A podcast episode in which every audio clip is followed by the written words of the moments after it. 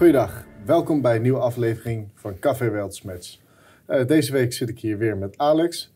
Alex, uh, vorige week hebben we natuurlijk een gesprek met jou gehad over de financiële markten. Uh, toen hebben we het gehad over de bond crisis. Bank of England inderdaad ingrijpen in de markten, ja. Ja, en daarnaast hebben we het gehad over de gasexport van Rusland naar Europa en tekorten die daar ontstaan. En de relatie die deze twee fenomenen toch met elkaar uh, te maken hebben. Maar goed, het is nu weer een nieuwe week. Uh, veel ontwikkelingen weer de laatste tijd waar we het over willen hebben. Ja, ja.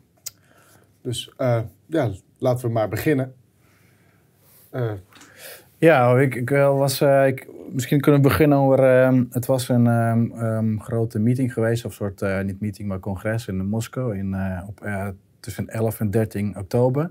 Mm -hmm. Russian Energy Week. En dat, en dat is iets wat, waarbij dus experts op het gebied van energie met elkaar gewoon de stand van zaken bespreken in Rusland. En onder andere was er ook Poetin langs geweest, als, ja. als keynote speaker is er geweest. En hij heeft wat half uurtje tijd besteed om, om zeg maar zijn visie daarop... Ja, een, een beetje een vooruitzicht hè, voor de aankomende tijd ten aanzien van leveringszekerheid, maar ook uh, leveringsbereidheid van Rusland. En de oorlog van Oekraïne speelt er natuurlijk ook een grote rol ook, ja, ja.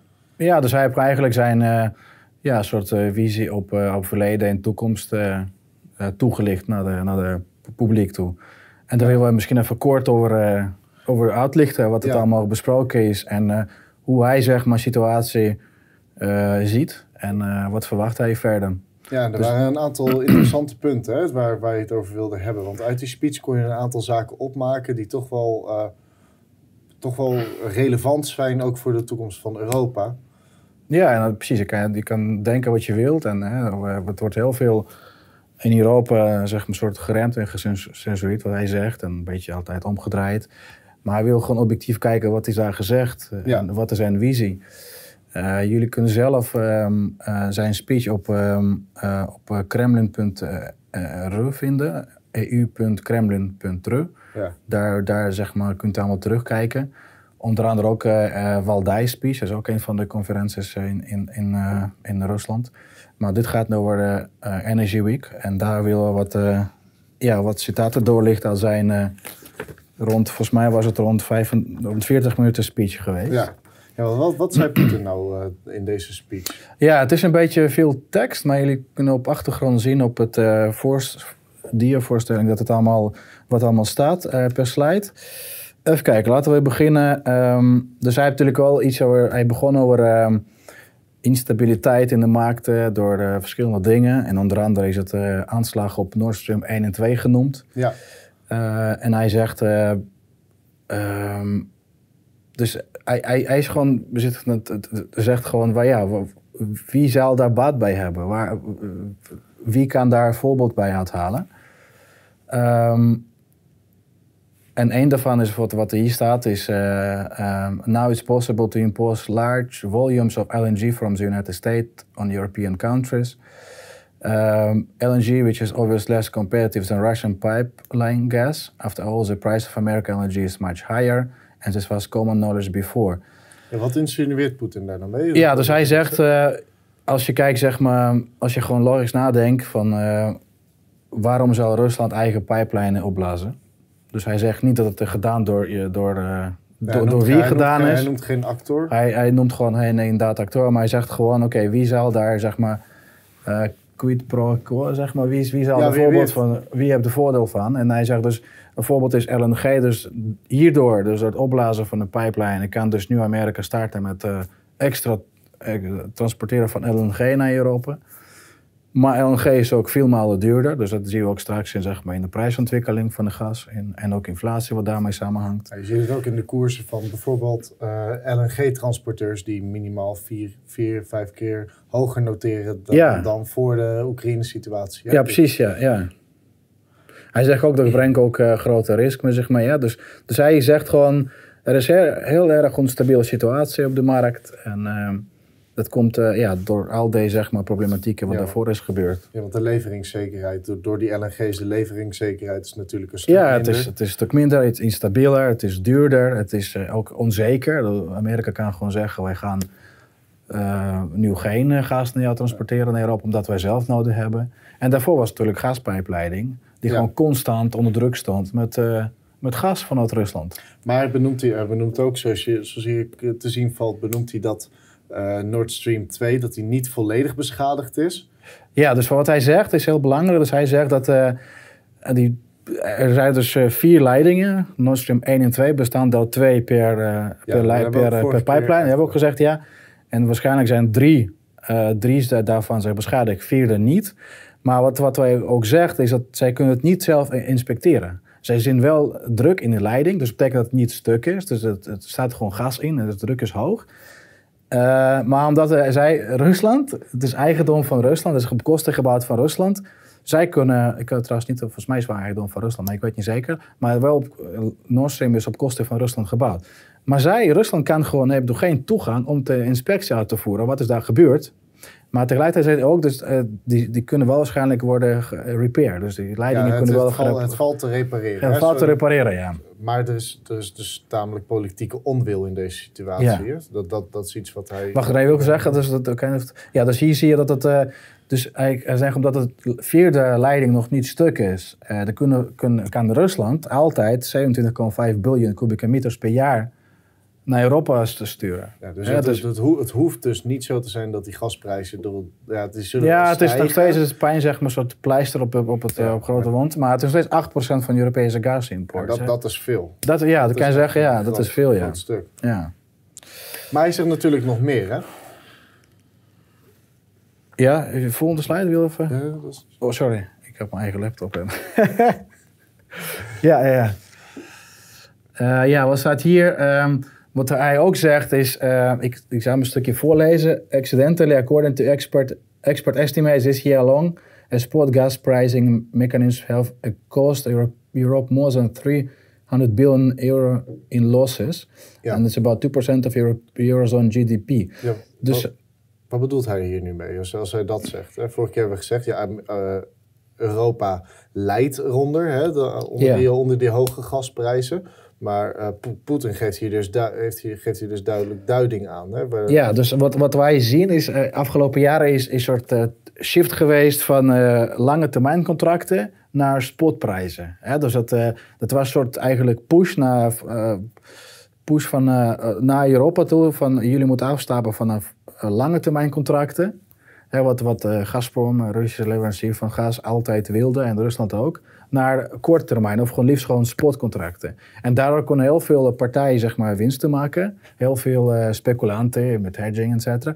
Maar wat hij dus zegt, door dat overstap is, is wij zien nu zeg maar dat prijzen van, van um, spotcontracten zijn gewoon vier keer duurder dan gewoon lange termijn contracten wat was voorgesteld door Gazprom in het verleden. En maar Gazprom werd gewoon gedwongen om spotcontracten aan de Europese markt te bieden. En dus eigenlijk is... En daardoor verliezen wij nu bijvoorbeeld 300 biljoen euro per, per jaar. Dat is 2% van hun GDP, wat Europa extra moet betalen omdat ze hebben afgestaan van lange termijn naar spotcontracten. Dus dat is gewoon wat hij zegt, gewoon feitelijk benoemen van wat de situatie en dat uh, zou niet echt aan uh, Rusland liggen, dat overstap van uh, lange termijn contracten naar want Rusland is ook, is ook gebaat bij lange leveringscontracten, omdat het gewoon structureel inkomen is. Precies, dus- precies. en daardoor kan je ook zeg maar, vaste prijs afspreken. Net zoals met consumenten, ik lever misschien drie jaar contract op mijn gasleverancier. thuis, dan misschien zoals nu per maand. Dat is zekerheid. Ja, dat is natuurlijk afweging wat je zelf wil maken, maar dat is Tenminste, hebben we een optie daarvoor. En, nu, en, en, in Europa is het zo dat wij dus ja, shift naar de spotprijzen zien. En dan uh, geen lange termijn contracten. Maar hij benoemt, hij benoemt daarnaast, naast, naast het feit over het gas, benoemt hij natuurlijk ook, heeft hij het over de inflatie binnen de eurozone. Wat natuurlijk ook uh, bijzonder is. Hij zegt bijvoorbeeld, they just, uh, they simply print more money. Ja. Precies, dus dat is ook, ook, ook wat hij ook zegt inderdaad is... Um, hij geeft ook aan, aan dat... Um, hoe kan ik zeggen? Ook met andere commodities...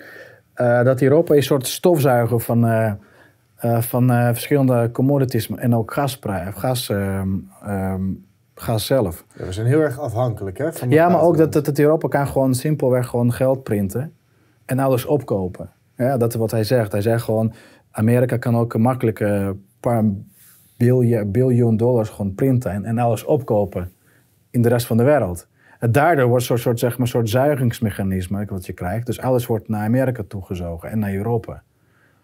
Uh, en daardoor krijgen dus armere landen, kunnen zij niet niks meer kopen. Want alles is opgekocht door rijkere landen. Dus wij, Europa scheelt heel erg veel dat wij dus wij geven om arme landen. Maar wat je nu ziet, dat het juist andersom is. Wij zuigen alles op in de markt en geven niks terug. En, en, daardoor dus, wat je krijgt is hoge inflatie, plus tekorten overal in, in arme landen. Omdat ze gewoon niet kunnen permitteren zoveel geld betalen voor gas of voor graan. Wat trouwens ook wel leuk nieuws was voor graan bijvoorbeeld, voorbeeld wat je zag uh, met uh, wat, um, de, zeg maar de corridor die is gebouwd in Oekraïne. Dat, dat heel veel van, volgens mij is 80% van het graan is gewoon gebleven binnen Europa. Dus er wordt gewoon gemotiveerd, wij willen gas, wij willen corridor maken in, in Zwarte Zee om gas vanuit Oekraïne exporteren naar arme landen. Maar uiteindelijk is het feitelijk wat gebeurd is. Ik geloof 80 of tussen 60 en 80 procent van de graan is gewoon binnen Europa gebleven. Ja, dus het gaat helemaal niet naar de Dus het gaat helemaal in de arme landen, wat eigenlijk van tevoren is geschreven door de, uh, de grote leiders in Europa. Ja, dus dat is eigenlijk wat hij hier zegt. Uh, ja. Ja, verder, verder, heeft hij het ook nog over dat, uh, dat de inflatie 10% is in de, in de eurozone. En dat dat, dat, dat uh, Euro, Euro, Europeanen hard raakt in de portemonnee.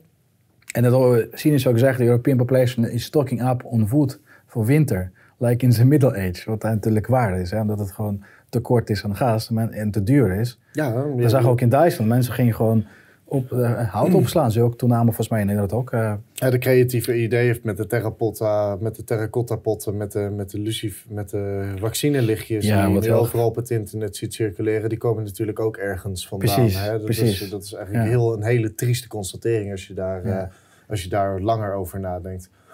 En wat hij zegt, dus what does Russia have to do with it? Wat, wat, is hier, wat heeft Rusland mee te maken hier? dus wat, wat de Europezen wil gewoon trying to blame others for their own mistakes. Ja. Wat is, dat is wat hij zegt. Ja, want eigenlijk, ja, het komt er ook wel weer op neer. Hè? Want het is allemaal besluiten vanuit Europa. Uh, door bijvoorbeeld over te stappen van die langetermijncontracten naar spotcontracten. Ja. Waardoor prijzen door het dak gaan. Waardoor mensen in armoede belanden. En uh, ja. we de misère zien die, die nu voor ons uh, ogen plaatsvindt. Nee, dat is goed. Uh, blijf nog even hier. Wat ik wil zeggen is, laatste linie dus inderdaad was... Onder andere is... Um, it's not even a result of certain actions during the special military operation in Ukraine in Donbass.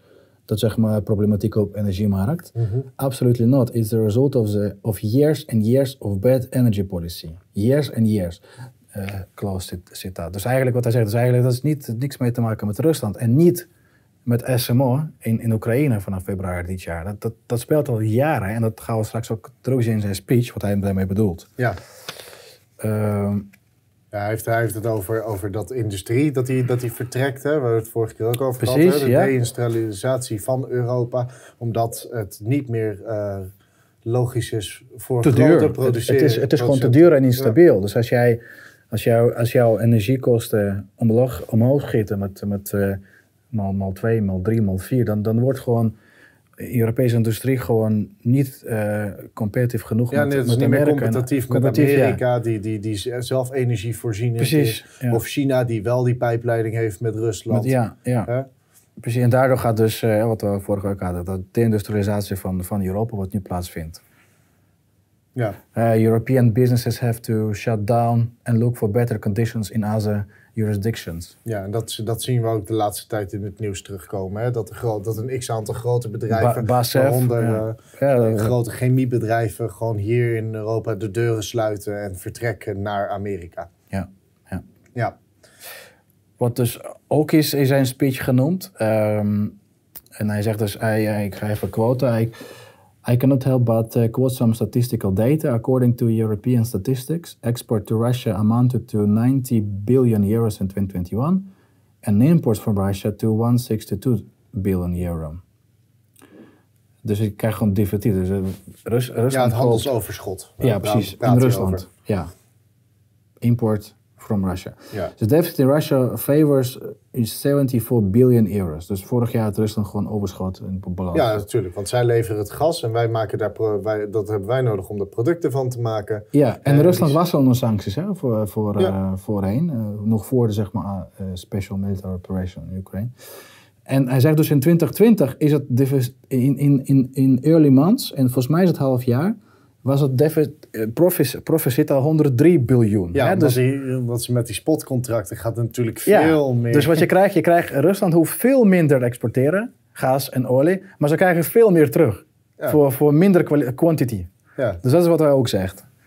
Dus, ja dat, dat sloopt gewoon de Europese markt. En dat hij vindt. Het komt er een beetje over als een beetje een trieste, een trieste gewaarwording vindt. Dat is niet, ja. hij, hij, voelt toch wel een beetje mee met de Europese bevolking in enigszins. Iets wat, wat nooit in de media naar voren komt. Maar Nee. al hier duidelijk naar voren komt van jongens, dit werkt voor jullie ook niet. Hè? ja, klopt.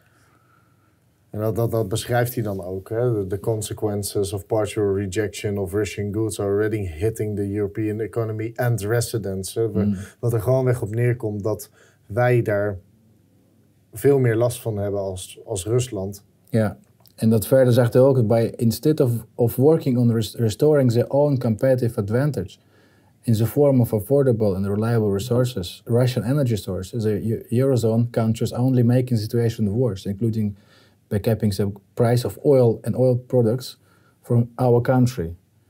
Eh, wat- dit is ook interessant, want het was volgens mij een voorstel van, eh, van Yellen. Eh, het was energieminister volgens mij van Amerika. Dus hij wilde Ja. dus Russische prijs... Of, Een price cap olieprijs. Russische Ja, precies. En, en, en wa- wat hij ook verder zegt, dat, en hij citeert eh Nobelprijswinnaar Milton Friedman.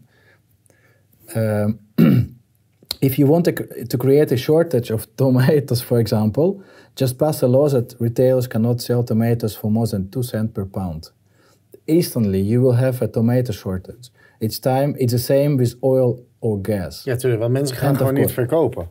Ja, Je gaat gewoon je, je gaat, je gaat geen goederen verkopen te, onder, onder de prijs die het, wat het waard is. Dus het enige wat je creëert is dat die gaskraan gewoon dicht, die gaskraan, die oliekraan. Ja. Eh, in principe geldt het voor andere commodities natuurlijk hetzelfde, maar die kraan gaat gewoon dicht. En ze gaan pas Precies, verkopen en- totdat bij jou de nood. En ook omdat de grote landen zoals China en India niet meedoen. Die hebben aangegeven, we gaan gewoon niet meedoen. Ja. Met jullie voorstel. Gaat dus, eh, kan Rusland gewoon olie blijven leveren aan, aan, aan landen die, aan het, landen. Wel, die het wel willen betalen. Ja, hè? India. Maar wat, wat ook afgelopen... En daar kunnen we misschien straks nog een keertje over hebben, over olie. Oil, zeg maar, vanuit Rusland. Wat je ziet is dat het toename van import van oil vanuit India naar Europa... is afgelopen jaar toegenomen. Ja. En omdat dus alles, dus India is nu koopt olie in Rusland en verkoopt het door aan Europa. Ja, Ja, die, die ziet het gewoon als buitenkans om daar maar prijzen, ze krijgen korting Yes. bij, bij afname van Rusland Ja. en ze verkopen het misschien dubbel, trippel aan Europa. Ja. Dus alsnog zijn wij dus wel, Ja, zijn we gewoon, wij zijn eigenlijk gewoon de kip die langzaam kaal geplukt wordt. ja, Ja. Precies. Dat is, eh, Door, door, door onze eigen stupiditeit. Door, ja. dat wij, En ook wat, zeg maar, wat nog bij je komt te kijken, is te- zit ik zo te bedenken, is dat eh, door die eh cappen van oil, hoe willen zij dat doen? Zij willen bijvoorbeeld doen doordat schepen niet, geen verzekering kunnen afsluiten. Verzekering op, op, op, Op ladingen. Op, op ja, ja. maar dan gaan die schepen ook niet meer varen. Want ik ga wat, wat, je- wat jij, kijk, een van de grote verzekeraars daar, daarin zijn bijvoorbeeld de Lloyds Bank in Engeland. Dus die gaan gewoon markt verliezen, omdat de schepen gaan dus verzekeren weer in China afsluiten of in, eh, in Moskou zelf. Weet Ja. je, het is, het is gewoon marktwerk. En, komt, dat, komt dat dan ook terug? Want een- eenmaal het vertrouwen verloren in zo'n in zo'n Dat is de vraag. hè? Dat, dat, dat, dus eigenlijk spelen ze niet, niet met een klein risico, maar ze spelen gewoon met een heel groot risico door, dus- door dit soort dus, acties uit te voeren. Dus dat City van Londen, de- die krijgt, gaat dat dus eh, verlies leiden. Hè? Dus het worden weer, de bank gaat verlies leiden, dus ze minder verzekering gaan, eh, gaan verkopen. Nou, dan krijg je weer een negatief effect binnen de Europese Unie. Ja. Of UK, nu is het buiten, maar nog, ja, nog steeds Westen, zeg maar. Ja, we werken er nog steeds mee samen. Dus Precies. Eh, en wat hij ook zegt, ook interessant is, dat wij, wij zien dus dat eh, een van zijn argumenten is dat, eh, dat verstorende energiesupply in Europa is ook de green agenda, wat hij eh, benoemt. ja. Dus eh, ik, ik, ik, Ja, vor- vorige keer vertelde je natuurlijk dat, eh, dat ons, eh, energieopbrengsten uit wind- en zonne-energie plus minus 2% zijn van de totale energieopbrengsten. En, uh, door Eurostat, Voor ja, op, op Europese niveau. Ja. Bijvoorbeeld in Duitsland iets meer, dat was ik misschien vergeten voor ik je te vertellen, maar in Duitsland was het iets meer percentage, mhm. maar nog steeds klein, vrij weinig. Ja, het is niet, het, is niet uh, sustainable. Nee, niet voldoende om het op te vangen. Ja, nee. Precies. Ja, dus hij zegt dus, dat, ik ga ook even citeren, voorlezen. Uh, the fact is that aggressive promotion of green energy, which, is, which of course needs support.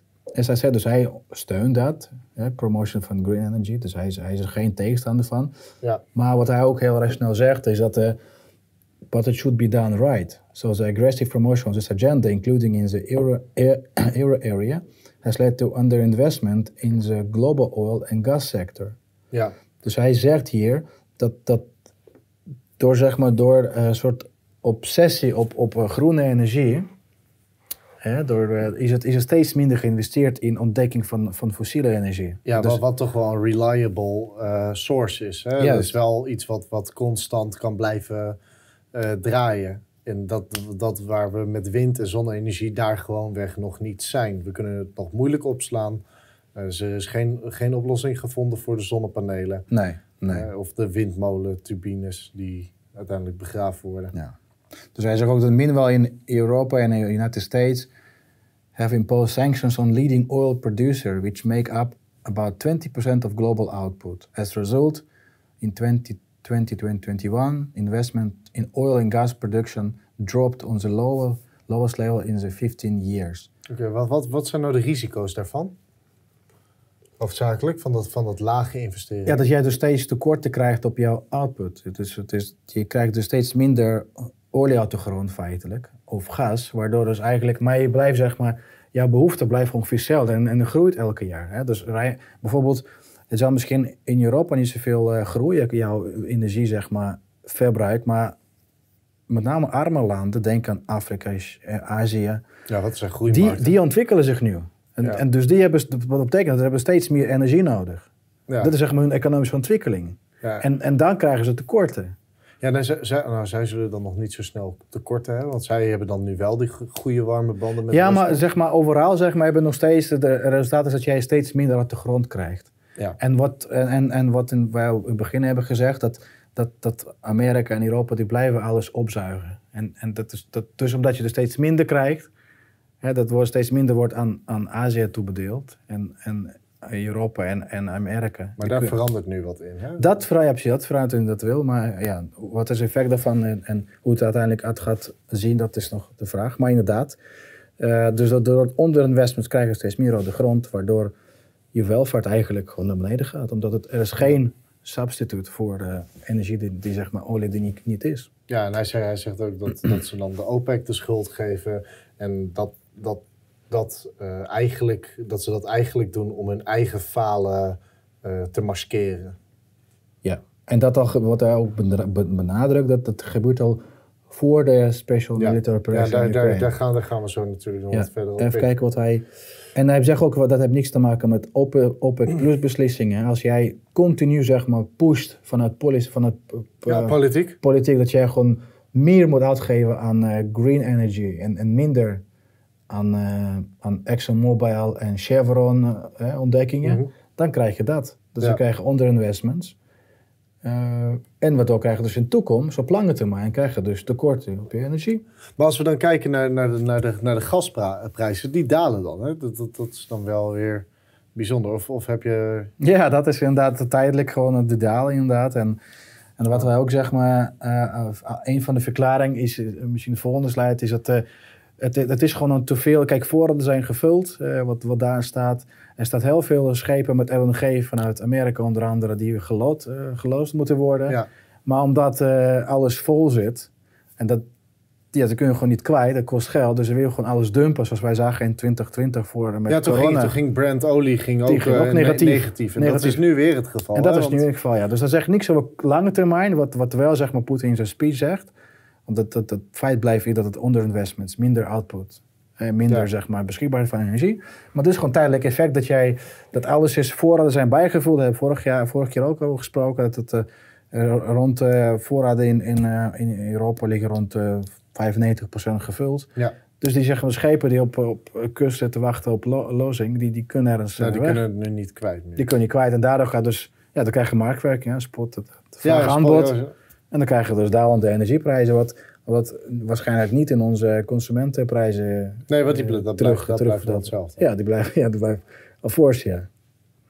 Juist. Dus maakt het dan weer nieuwsgierig hoe de, hoe de winst eh, van de energieleveranciers er dit jaar uit gaat zien. Eh, Ja, we zien dat een gigantische winst natuurlijk, hè, van groot en uh, ja, ExxonMobil, Chevron. dat, eh, Hm? Ja, maar ook gewoon onze energieleveranciers. Hè?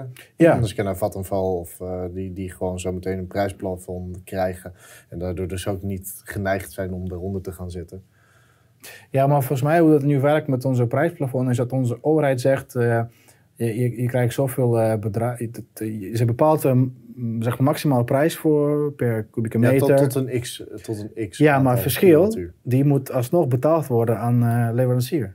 Dus onze overheid, zeg maar, het verschil compenseren zij aan, direct aan, aan leveranciers. Dus, dat is, dus dat, wij betalen alsnog de hoogste prijs. Alleen wij als consumenten, nou ja, wij als consumenten krijgen maar, betalen maar zoveel. Maar de rest, wat wij niet betalen als consumenten, betaalt gewoon overheid aan, Ja.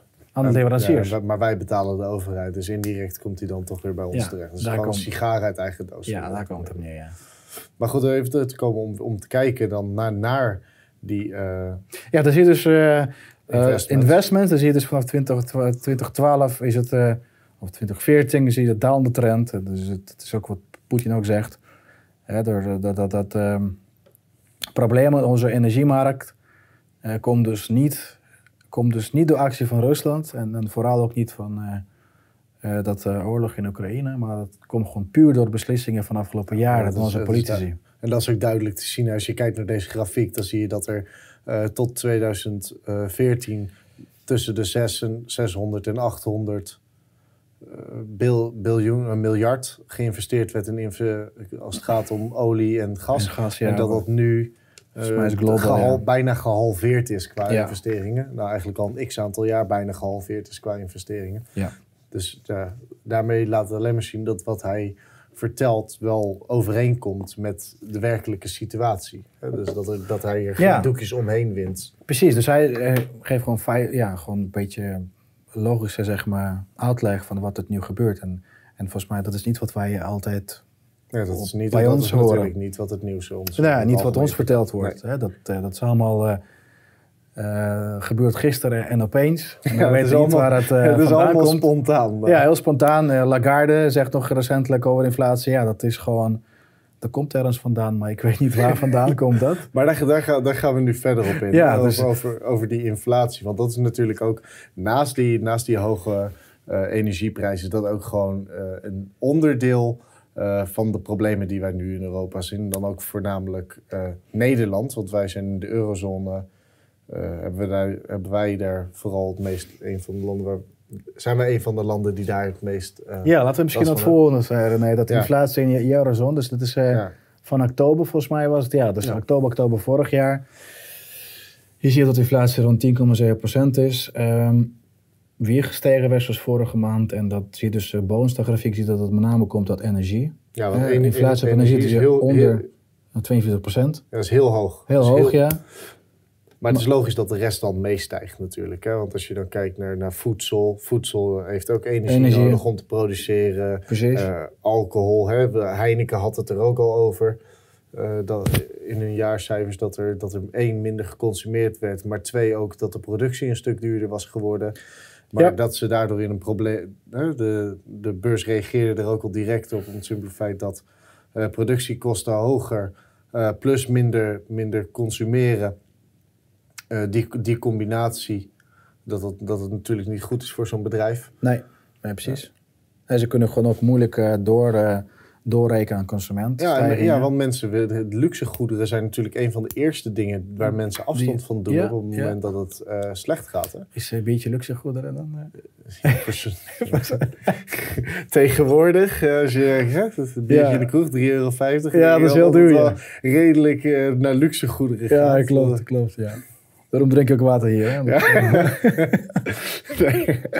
Nee, maar, maar ook als je kijkt naar alle andere. Hè, services worden duurder. Dat is, dat is ook natuurlijk gelijk olie gerelateerd. Want Ja. als, als ben- benzinekosten of dieselkosten stijgen voor een bedrijf. En dan krijgen we tekort. Is ook diesel in Amerika. We hebben, ze- daar hebben ze maar voor 25 dagen een diesel op voorraad. Dus dat is eh, ook een probleem. Nou, Dus dat soort dingen krijgen inderdaad.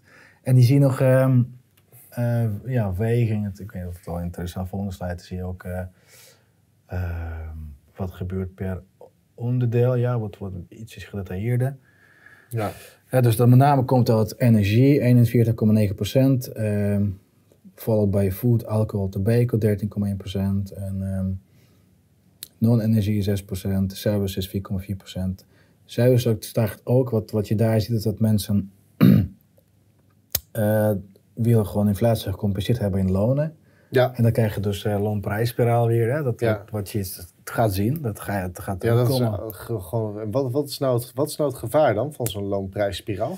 Nou, dat, dat zeg maar gaat elkaar versterken. Dus mensen gaan eh, meer lonen eisen. Eh, en waardoor dat krijgen ze ook. En, maar het bedrijf wil dat eigenlijk gecompenseerd hebben in productie. In, in kostprijs. Dus die Ja. gaan ook omhoog. En dan krijg je weer volgende stap. En, en dat gaat elkaar versterken. Dus dat, en dat, dat, hoe, hoe zou dat ingedampt kunnen worden dan? Als, Ja. Je, ja, als je de grootste factor van inflatie natuurlijk wegneemt. Dus eigenlijk weer goedkope energie. Goedkope, stabiele alles weer energie. Wat, eh, Ja. weer wat teruggeschroefd wordt. Basis, want nu zeg maar, zeg maar, fundament van onze economie is gewoon, is gewoon enorm beschadigd. Hè? Ja. Zeg maar stabiel, goedkope gastoevoer, energietoevoer. Ja, Wat hebben we nog meer? Je ziet nog een beetje weging. Dus dat eh, energie maakt eh 10% van, eh, van alle items. En dat geeft best wel flinke impact op het totale. ja want als, als, zo hard is gestegen. ja, want als, als energie stijgt, dan stijgt de rest automatisch mee. Hè? Want de basis van alles is natuurlijk energie. Ja.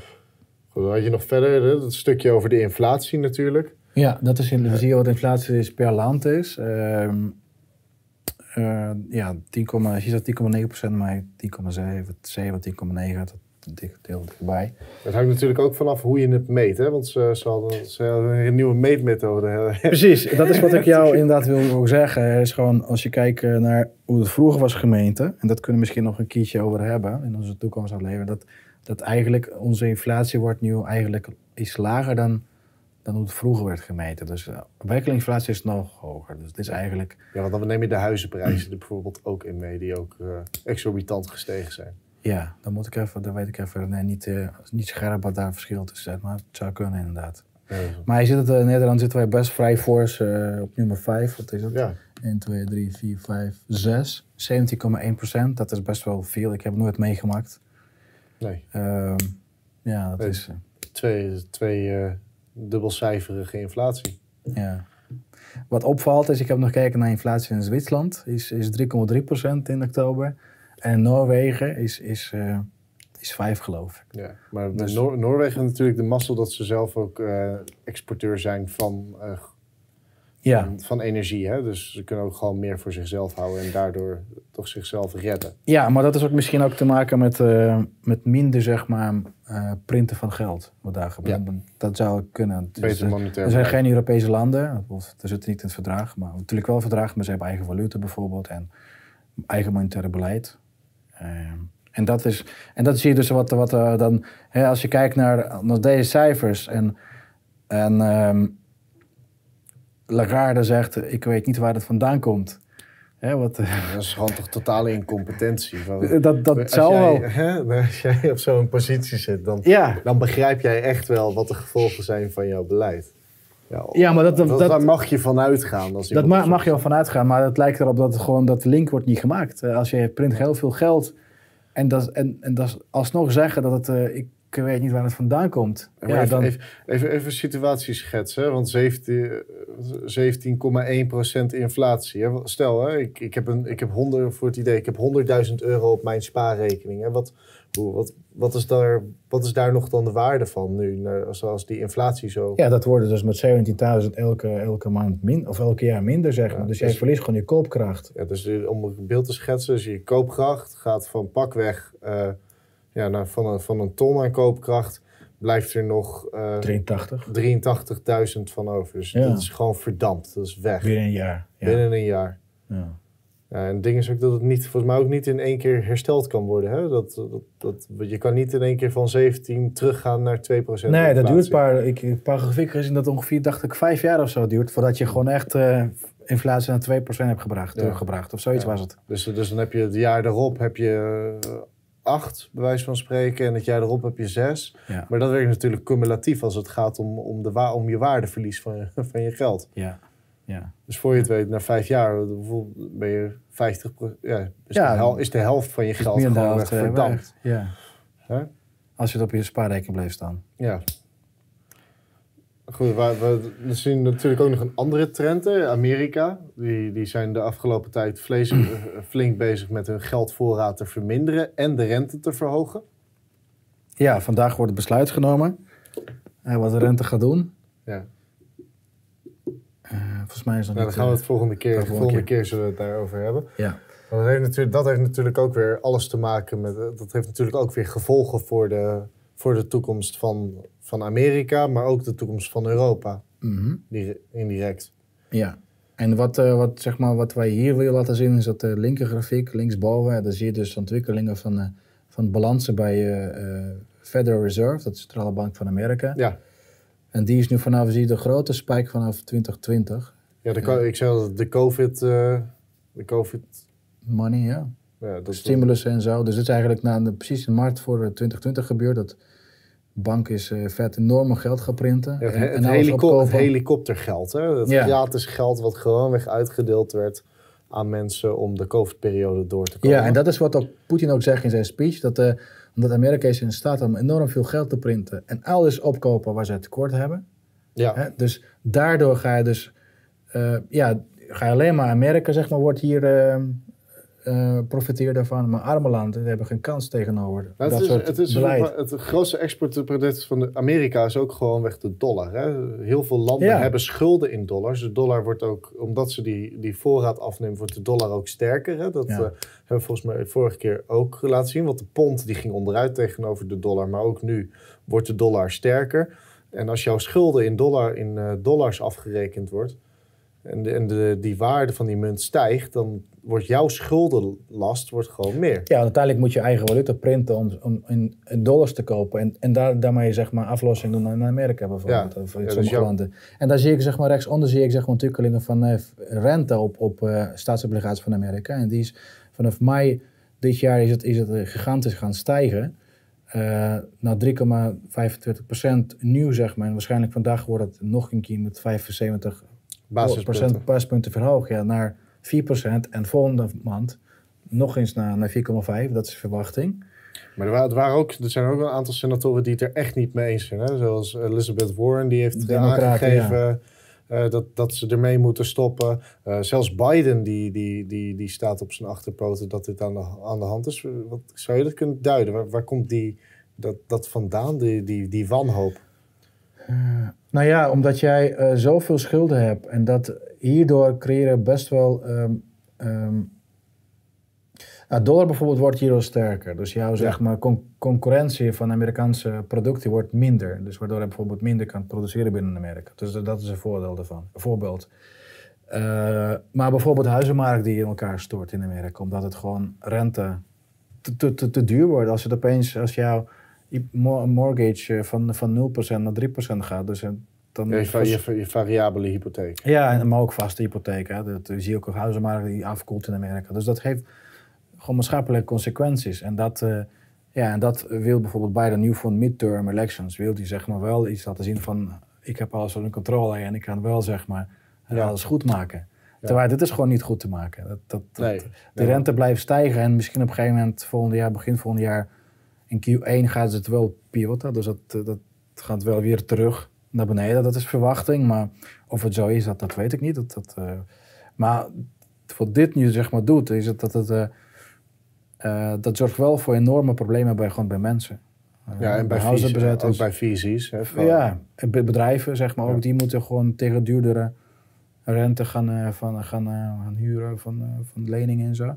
Dus dat heeft gewoon enorme maatschappelijke consequenties. En, en daardoor, dus ik heb ook, misschien kan je dat in slide van over dat central banks summary, current, summary of current interest. Ja, deze. Dus je ziet dat Dat bijvoorbeeld die ECB heeft maar 2% uh, rente.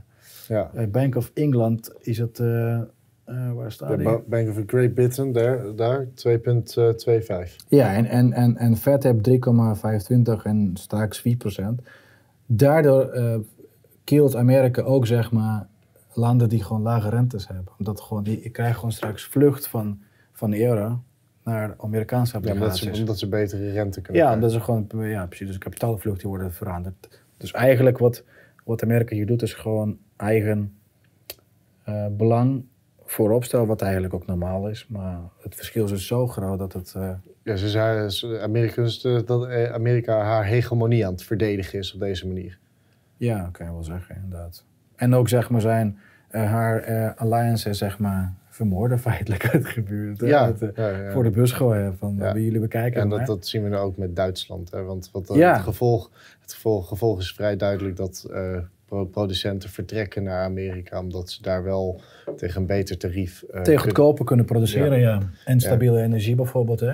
Ja, en daardoor, daardoor dus eigenlijk Europa aan het leger over zijn. Ja, de vraag is wat wel gaat gebeuren. Het gaat wel gebeuren, maar of het naar Amerika gaat, of misschien naar, naar China of Rusland bijvoorbeeld. Hè? Dat ja, is dat, ook zou, dat zou natuurlijk nog... Omdat Amerika moet natuurlijk wel voldoende ook eh, kennis hebben. Hè, Amerika heeft afgelopen jaren enorm veel dat soort zware industrie naar China verscheept, dus gewoon eh, geëxporteerd. En de vraag is of zij zeg maar met, met huidige eh eh, woke-ideologie voldoende capabele mensen hebben om dat energie zeg maar te runnen vanuit, hè, vanuit Duitsland en in Amerika. Dus dat is ook een vraag of het wel gaat gebeuren. Dat, dat, dat, dat gaat allemaal blijken. Ja. Nou, ik denk dat dat een mooie is om eh, volgende keer weer verder, te, verder Ja. te gaan. Ja, precies. De Fed-meeting is vanavond, dus eh, daar gaan we ook natuurlijk naar, kijken. En daar kunnen we volgende week dan weer eh, eh, wat meer over vertellen. Ja. Eh, ik wil de kijkers bedanken voor het kijken. Eh, dit was Café Beltsmerts en tot een volgende.